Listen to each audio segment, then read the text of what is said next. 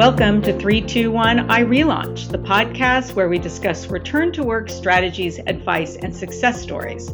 I'm Carol Fishman Cohen, CEO and co founder of iRelaunch, and your host. Today, we welcome Nicole Diamond. Nicole is a rare disease pharmaceutical industry specialist focused on the business side of pharma, such as commercial operations, marketing, international expansion, product launch, strategy, patient advocacy, alliance management, and financial analysis. Nicole had a successful career at Shire Pharmaceuticals, during which she moved to roles of increasing responsibility in marketing and international business development three times in four years. Nicole left her full time role at Shire and took a four year career break. When former colleagues moved to other companies, they asked Nicole if she was interested in consulting. We will discuss how Nicole managed the evolution of her consulting business while maintaining the schedule control she wanted as the lead parent of her two young children. Nicole, welcome to 321 iRelaunch. Hi, Carol. Thank you for having me today. I'm really happy to be a part of this. Well, it's great to have you. And let's start by talking a little bit about your career path before your career break, and then we'll talk more about how you relaunched by consulting in your former field. Sure. So, I attended MIT as a biology major where I was recruited into management consulting and gained some really valuable skills that helped me later on at two large management consulting firms. Um, while I was there, I became increasingly interested in moving into industry specifically on the business side of biotech. Um, it was a little bit hard to be taken seriously as a candidate without having worked in marketing or sales beforehand. And so I went to Harvard for my MBA and pursued opportunities in the rare disease space afterwards, which is when I joined the genetic diseases business unit at Shire. I loved my roles at Shire uh, where I was fortunate to work in global marketing, analytics, market research, and competitive intelligence, and international expansion into Latin America and Asia Pacific, as well as in a US brand lead role during some of the most exciting and challenging growth stages of the business. Um, but when I eventually had my first child, I knew immediately that after years of fully throwing myself into my career, I wanted to have the same comprehensive, fully immersive experience, a life experience of full time parenting. Um, but I really loved the rare disease space and the people that select to work in it. And somehow I just felt like I wasn't totally finished. So you take the career break, you're on career break uh, for four years, and then how did you get into conversations about consulting in your field? Was like what was the timeline? And were there any conversations along the way or suddenly a pivotal conversation happened that came out of the blue? Yeah so short shortly before i left my job uh, i became aware of a very valued colleague who was there at the time. And due to her commute she had made an arrangement with the company to switch from being a long term, you know, many years full time employee into a consulting role. And it turned out to be a huge win for both her and the company. And I sort of saw the whole evolution of that. So it was sitting in the back of my mind. And when I had that hard day where I shared the news with my company that I was going to depart, you know, after having that first child, I did have it in the back of my mind and said to them, Oh, you know, um, someday it would be nice to do consult- consulting work for you or work for you again. Um, but I just, it was very passing comment. And really, I just stayed in touch personally with several of my colleagues. Nothing wasn't networking, it wasn't, you know, business based. It was very personal, just having that interest in them. And, um, you know, a few years passed and it's four years down the road. And one day I got a call. Um, there was a bright colleague I had worked with. Um, we had been kind of on the same level um, in the hierarchy of the company years back. We'd been in the trenches together. We both knew the other person worked really hard and really well. And um, this colleague was very successful. And during his time at Shire, he leapt up the ranks in his part of the business, which I was not surprised to see. And actually, while I was still there, he eventually hired me into his team um, mm. when he had an opening. Mm-hmm. And so that at that point, we went from being coworkers and friends to him becoming my supervisor. So fast forward now four years out after I've had my first child, the phone rings and it's him. And he says, Nicole, I need your brain. and at that point, he'd right. moved on to a completely different company and still in the rare disease space. Um, but he had a need for another set of hands and another mind on a project that he, you know, needed to get done. And actually, because of his level of responsibility and his um, clear need and his budget, it actually was very straightforward. Within a few weeks, we had, you know, confidentiality agreement signed. We, you know, spoke about the project, had contracts drawn up, um, allocated budget, and a, you know, a PO is kind of the last thing that I needed to get going with him, and we were able to make it happen. Hmm. Okay, so so much wrapped up into that. First of all, I just want to highlight for our listeners who are anticipating a future career break the example that Nicole's colleague set when she ended up in a consulting relationship after working for the company in a more traditional full time role. And just to think about presenting that as an option to your employer if you're contemplating a career break that maybe it's not a complete career break. Maybe it's some sort of um, different type of role, but but on a consulting basis. So just wanted to highlight that uh, for a second. But also, Nicole, you're illustrating perfectly the whole concept of being frozen in time because I, yes, you had stayed in touch with this uh, former colleague and, and boss, uh, but this several years had gone by, yet when he reached out to you, he's remembering when you worked together as if it was yesterday, even though a number of years had gone by. Yes, that's exactly true. And um, that's something that has sort of always been in my mind ever since I read it in Back on the Career Track, Carol. Um, it, it is exactly true that we get on the phone and it's like that day I've been standing in their office having a chat and not like four years later with my laundry basket. Yeah, you know, that was one of the first topics that we put forth, um, that we thought about putting forth in the book, because um, both Vivian and I, when we wrote back on the career track, and we were writing that book in 2004 to 2006, uh, we had experienced exactly this that uh, we, we had returned to work. I had returned to work uh, working with people who I used to work with before, even though they were now in a different company. And they remember me from a dozen years before. So that frozen in time concept has proven itself over and over again, uh, no matter how long the career break. So I'm. It was really good to hear the this perfect example of it. So you get this call right away. You are in a, uh, all these steps take place. You're in a contract. You, you're starting the work. How did you even know what to charge or how to put in a contract or, or how to set up the statement of work? You hadn't done that before. What was your what was your guide in in in those pieces of the process? So it was actually really a straightforward and um, simple arrangement. Uh, it was the first time I had done this, and it was with a colleague that I trusted, that trusted me, and that I knew was, you know, worked with integrity. And so mm-hmm. it was about as simple as it could be. The company had a standard contract that they used for situations like this. The confidentiality agreement was very standard.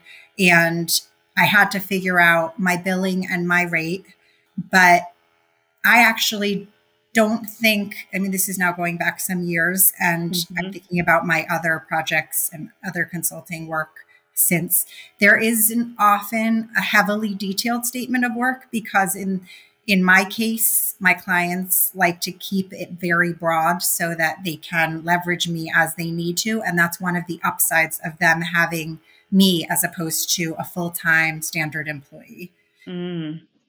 Um, I just want to highlight that for people who are contemplating consulting arrangements. That's keeping the statement of work broad. Uh, so that that is applicable in certain types of consulting and other types of consulting. You might have to be very specific, but uh, th- this the idea that the uh, statement of work uh, is kept broad in your case, Nicole, seemed to be the perfect way to have a lot of flexibility in what the work would be.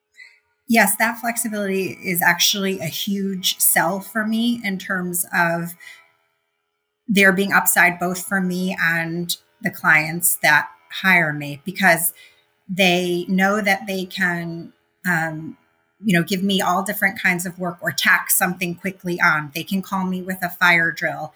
We can modify you know what i'm working on. It does not have to be you know in line with a special title that i have. And they can give me work that I'm willing to take without worrying about developing me for the next role or what my future path at the organization will be.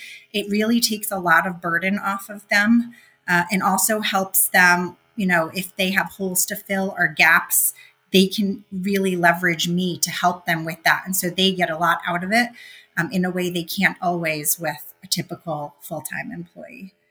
So I'm also wanting to highlight everything you're saying right now to relaunchers who might be contemplating using a consulting arrangement to relaunch or to not take a complete career break when you're leaving because the language that Nicole's using right now you can take pieces of it verbatim in making your business case for why it would work so if you want to rewind and listen to that again, I, I think that there's some real gems in terms of the actual language that she's using that makes the case for why a consulting arrangement is such a win for the employer as well as for the relauncher who wants to have some schedule control uh, and uh, and actually we should talk about that.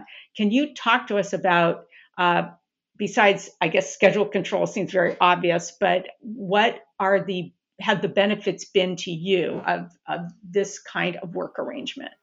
Right. So, hand in hand with the schedule control is the payment arrangement, which you kind of mentioned in your last question. So, there's both the schedule control, which is I kind of have my long term schedule, my short term schedule, and then my very short term. So, long term, I can set a number of months that I want to work with the client, which is great because for me, as a part time worker, I like to know that I have a little more flexibility in the summer when my children are out of school. And I like to really make sure that as I'm doing this, that I'm keeping the benefits as to why I chose this path instead of a standard career path in the first place.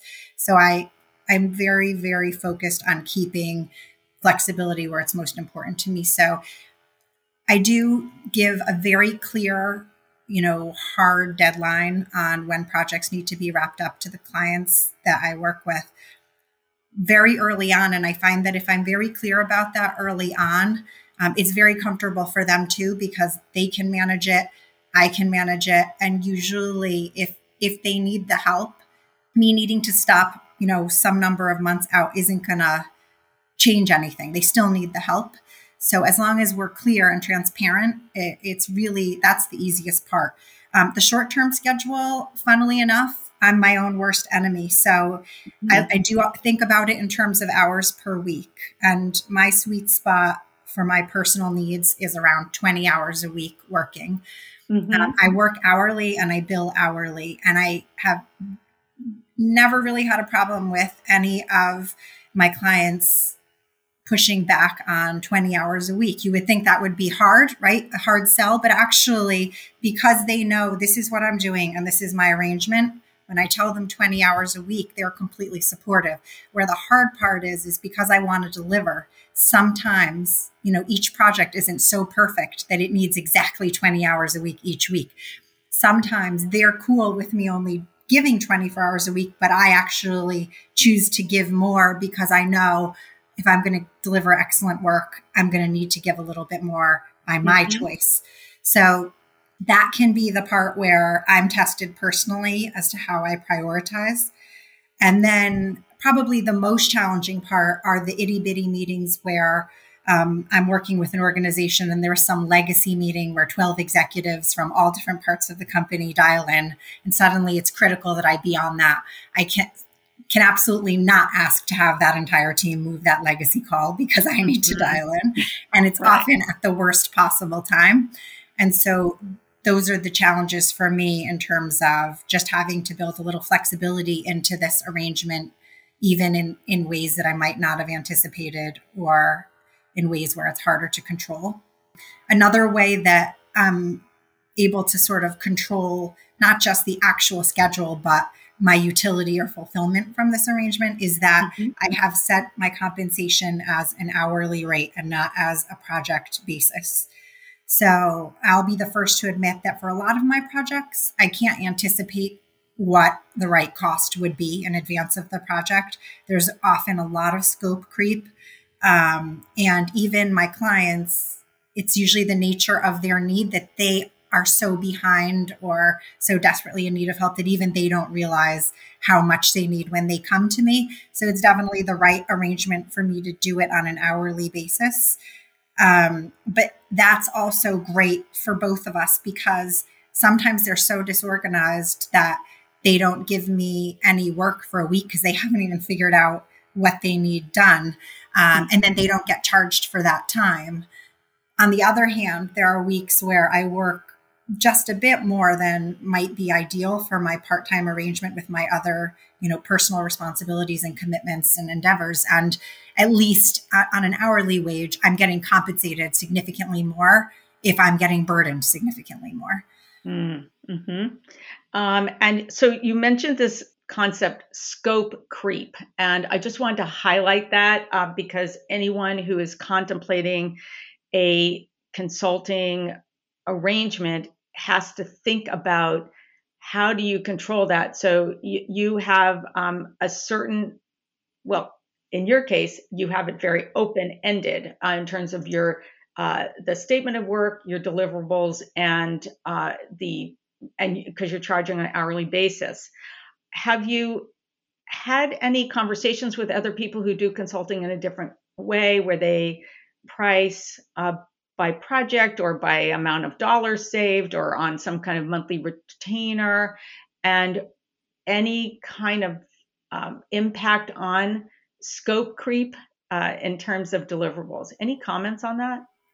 I haven't. Actually see the scopes creep more in the workplace when we're working with bigger agencies or market research vendors. And then all of a sudden, in the middle of a huge project, someone senior will ask for a major change. And then because of all the red tape at those organizations to change, you know, um, the work plan, it's much more difficult. But on really personally or amongst my colleagues, I, I don't see it being a problem as much because we're so flexible as individual consultants mm-hmm. that scope creep can be very easily resolved either by not agreeing to it or by just going with it.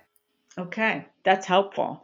Um, so, can you switch gears now and talk to us a little bit about maybe the marketing side of this business? How do you get new clients? How do people find out about you? And how do you manage the ebbs and flows of having a lot of people get in touch with you, or maybe sometimes not that many? Um, how, how do you even that out, or do you?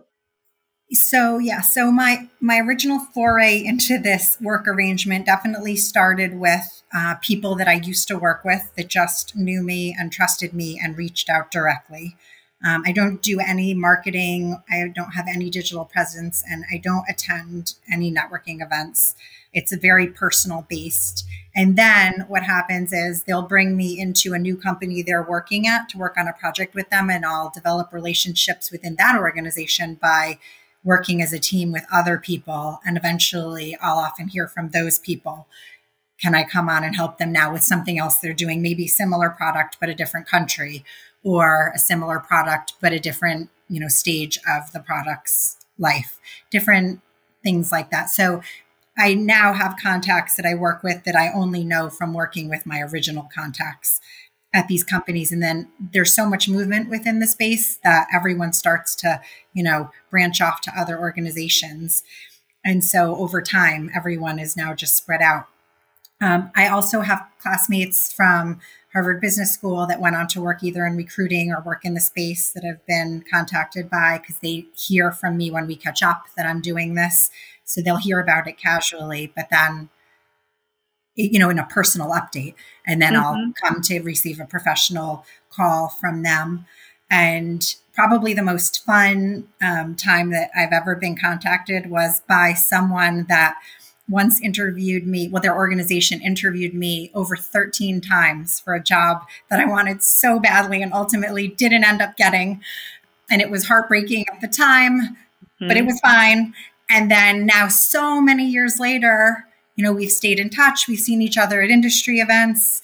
Um, they've come to me and brought me in, and at, they're at a new organization, but I got the chance to work with them, and I've been brought in for other interesting work. And so it's it's just very funny how these things all work out. But those are sort of the people sources of how I get the work, and then um, yeah, sometimes it's shameless embarrassing. Like I've reached out to be personally in touch with you four times this year. And I know you don't have time to write me back because you're CEO or COO now, but I'm still, you know, I adore you as a person and a professional. So I'm just going to shamelessly say hello and see how you're doing. And then mm-hmm. the person will write back to me a year later and be like, oh, Nicole, I've been dying to catch up with you. I'm so busy. I'm so, so busy. I hope you're doing well. Is there any way you can come on board and help me out? And that's that yeah. moment of redemption where you don't feel so silly anymore for reaching out because you know they're busy.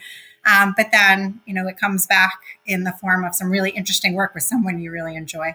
You know, I love that example because so many times um, when people are even in a regular job search and there's long delays between steps we say it's not about you and when this is such a perfect example someone that you knew, you were in touch, they didn't talk to you for a year, and then all of a sudden they, they get back in touch because they are so busy, or maybe the email sort of somehow fell off the first page of their email list and got lost and then they discovered it months later and lots of times you find out that that's the reason why they didn't respond. Uh, and then the other thing i love is the irony and the coming full circle of you uh, consulting to a company that you were in, obviously the finals for. And it sounds like a very in depth process that must have been incredibly disappointing at the time and have that come full circle with them uh, looking to hire you years later. Can't get over that. Um, all right. So, can you give us an example of a consulting project, of course, without breaching any sort of confidentiality guidelines? I'm just interested in what actually is a project that you work on. So there is no perfect example. I am a jack of all trades, and these projects are all over the map. And I think that's part of what makes me so appealing to those that do decide to hire me.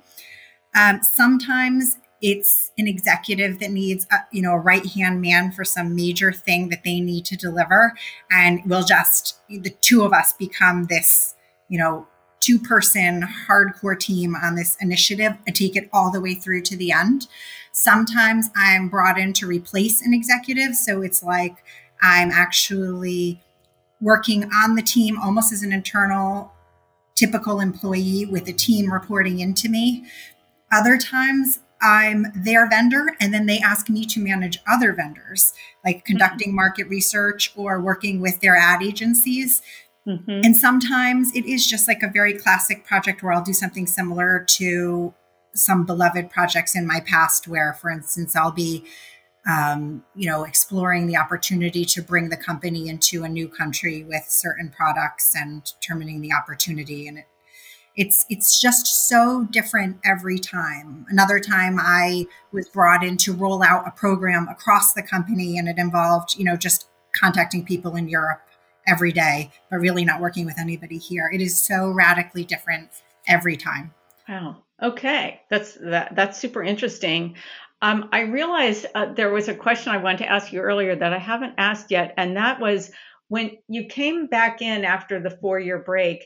Did you have to do any updating in your field? Uh, what were there were you staying uh, on uh, up to date in your field during the time you were on career break or did you have to do sort of a crash course how did you handle that subject matter expertise piece of it so when i came back as it turns out the business side of biotech doesn't change too quickly in the four years that I was out. And even, you know, today, as I field new projects, sometimes I think about it as how many years is this since I was working, you know, in the office, in the building full time in a standard role.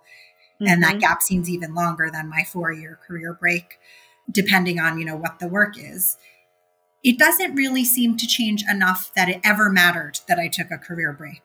What mm-hmm. really the learning curve is project specific.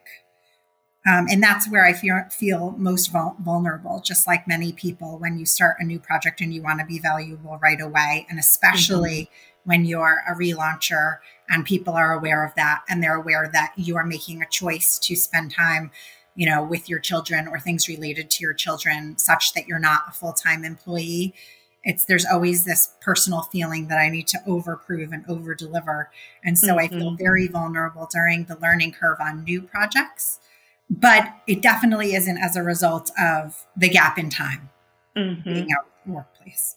Mm-hmm. And now that you've been back consulting for how many years has it been? Have you been consulting? Um, just about seven. So when people hire you, it's not as if they're hiring a relauncher who's just come off of a career break. They're hiring an experienced consultant who's been doing this for seven years now. So there, ha- there is that shift now because you've been doing this for a long time, uh, and it's just. Uh, I'm glad that you highlighted that feeling, uh, how you might have felt at the beginning, because I think a lot of relaunchers feel that way. Um, that they're not only getting up to speed and, and wanting to be valuable right away, but they're concerned about the perception of their ability to add value because they've been on career break. So that that's a that's a feeling that I'm sure that I've had and I'm sure many of, of our listening audience has had. So it's really important to acknowledge that. So any predictions on how long you might stay in a consulting role versus i'm guessing if sometimes you're uh, the interim person in a certain role and that that's what you're doing for consulting maybe sometimes you get an offer to just why don't you just come on board and take that role? Uh, do you think that will happen at some point? If i if i had to guess i would say i think i will try to avoid that um, the best part about this arrangement is that I have been very true to myself about what is important to me. Mm-hmm. And I also know so many incredible women with extraordinary careers, and we're all trying to, you know, struggle with this balance with our kids and our jobs. And I really feel like I've reached a place where I am deeply fulfilled by my ability to be both in the rare disease space, but also very active in other endeavors. And it, not just, you know, being in my house with my children, but other personal stuff and commitments and com- community related things. And mm-hmm. it would be a lot to give up to go back to the standard arrangement. And there's also, you know, professional fulfillment. I, you know, jumping from project to project like this is so exciting and interesting. I got to see different companies. I got to see different actual, like different teams with different functions, um, different products. I work with so many incredible people. Uh, it's been really fun doing it this way. Uh, mm-hmm. I don't know that I would want to go back to the other way. I do get approached with opportunities to either go full time for someone that I've been, uh, you know, that I've had as a client because they know they can trust me. And I'm finding that all of this is just about their ability to trust me. Every job I get is because they know they can trust me. They, they like working with me. They know I'll work well with their team and they know I'll deliver. It's just really comes to those. So there are these opportunities to come on full time or to join a new organization that they're going to go start and it's very tempting because i enjoy the work and i enjoy the people and it's there's always a little part of me that's very sad um, to say no. Uh, but I have to stay true to the original purpose of this, you know, mm-hmm. which was to have this incredible balance and, you know, joy that I'm able to have because I found the right arrangement for me.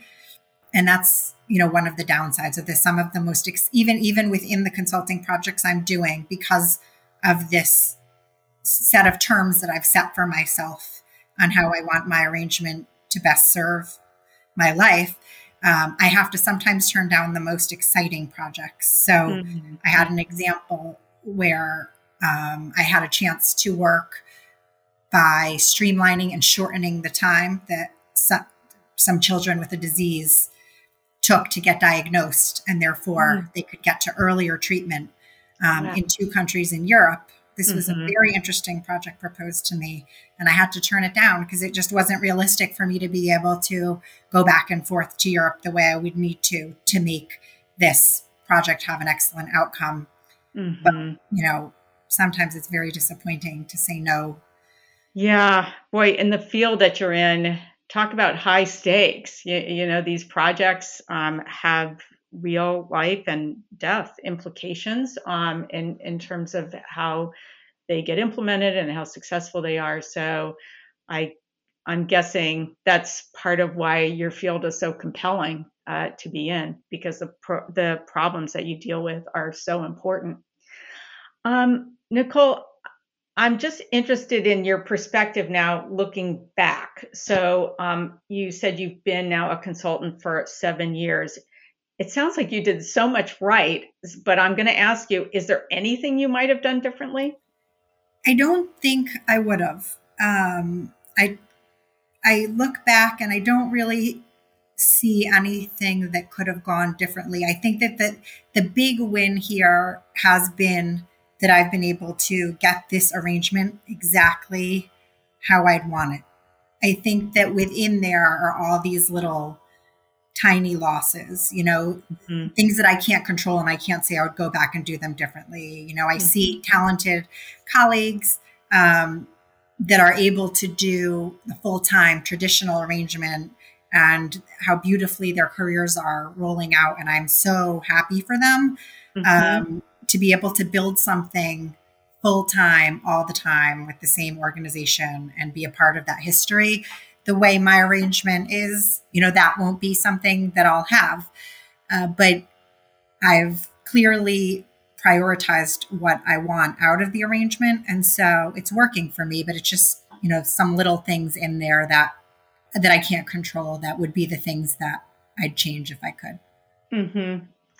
Wow, you know, you're you're putting forth a an example of a way of working and taking into all of your different uh, life considerations and I think it's really unique the way you're you viewed it and the way you've developed your career with your different priorities in mind. So it's been really interesting to hear more details about how you actually made that happen.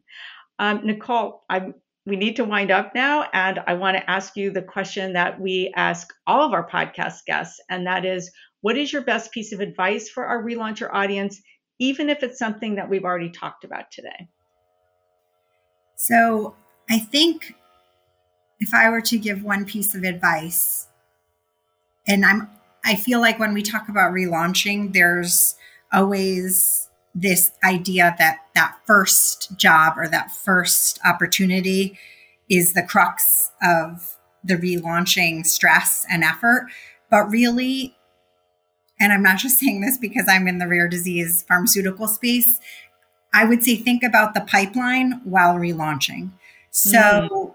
I think that in the early stages of relaunching, become very clear to yourself and to those around you as you're putting it out there that you're going to be open to consulting or open to doing this work what your real vision is what you're offering be very authentic about the expectation of how people can view you as someone potentially to hire because when there is a clarity and you're confident and it's it's it's very certain to those that are considering hiring you for the first opportunity or down the road. I feel that in the long term, it all comes back in many more projects. mm-hmm. because it's a better match for the people that come to you because they're getting what they expected. Mm-hmm. Um, and I don't know if I'm being very clear about that, but I think the people that are coming back to me, they know they're going to get somebody that wants to do a part time thing, is open to projects, happy to work with people. They know my skill set.